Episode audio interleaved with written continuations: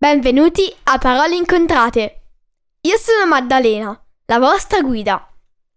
In questi podcast vi racconterò dei fatti interessanti, recensirò libri che vi consiglio oppure leggerò una storia per chi vuole imparare l'inglese. Ne pubblicherò uno alla settimana, il lunedì. Quindi tenetevi pronti per fiondarvi ad ascoltarlo. Trovate tutti gli episodi del podcast su www.paroleincontrate.it su Apple Podcast, Google Podcasts, Spotify, Amazon Music o Stitcher. Potete seguire Parole Incontrate anche su Instagram e Facebook.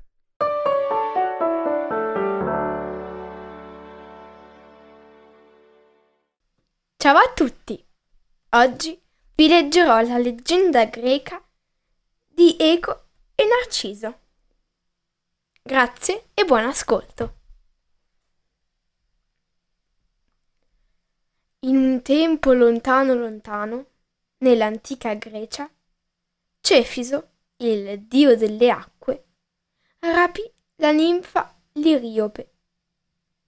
Si innamorarono e dalla loro unione nacque un figlio che fu chiamato Narciso. Gli anni passarono e Narciso divenne un ragazzo meraviglioso. L'Iriope volle salvaguardare la bellezza del giovinetto.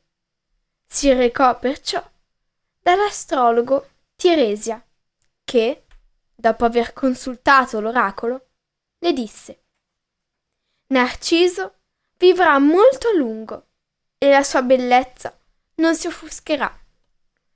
Ma il giovinetto non dovrà mai vedere il suo volto. La profezia di Tiresia si avverò. Narciso restò per sempre adolescente, mantenendo intatta la sua bellezza, che sve- svegliava i più teneri sentimenti nelle ninfe che lo avvicinavano.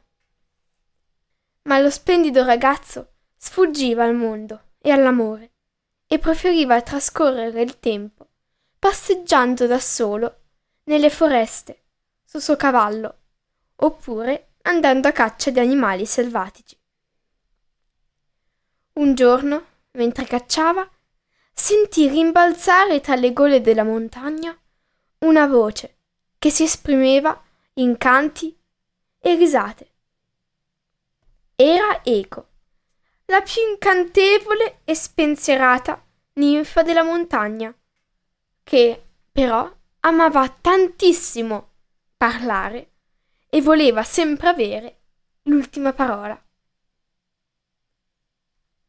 Eco, al solo vederlo, si innamorò perdutamente di Narciso, ma lui era tanto fiero e superbo della propria bellezza che gli pareva cosa di troppo poco conto occuparsi di una semplice ninfa.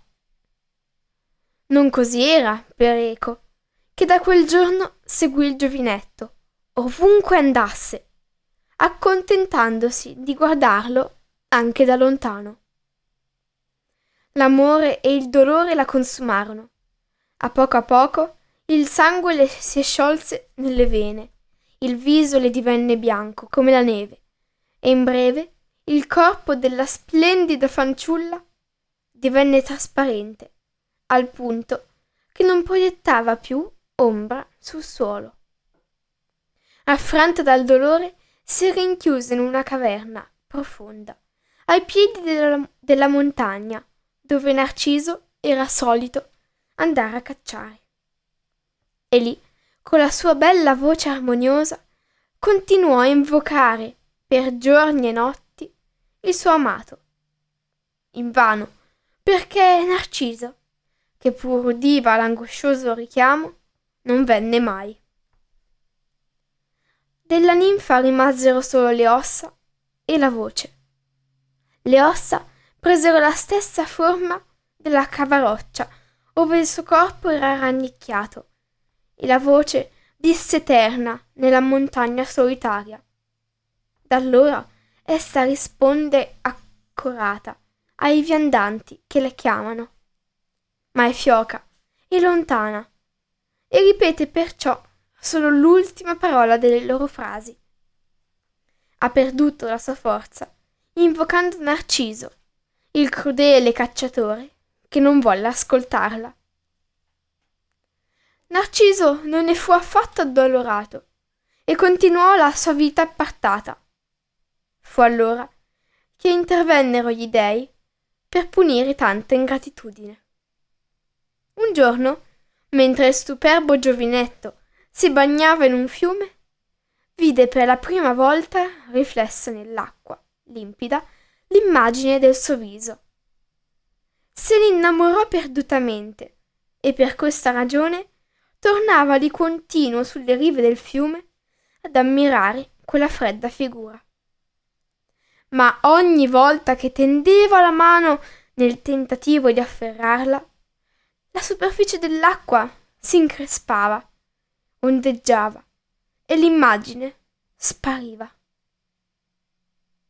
Una mattina, per vederla meglio, si sporse di più e di più, finché perse l'equilibrio, cadendo nelle acque, che si richiusero per sempre sopra di lui. Il suo corpo fu trasformato in un fiore di colore giallo dall'intenso profumo, che prese il nome di Narciso. Oggi vi ho letto la leggenda greca di Eco e Narciso. Spero tanto che vi sia piaciuta. Grazie e alla prossima settimana. A presto!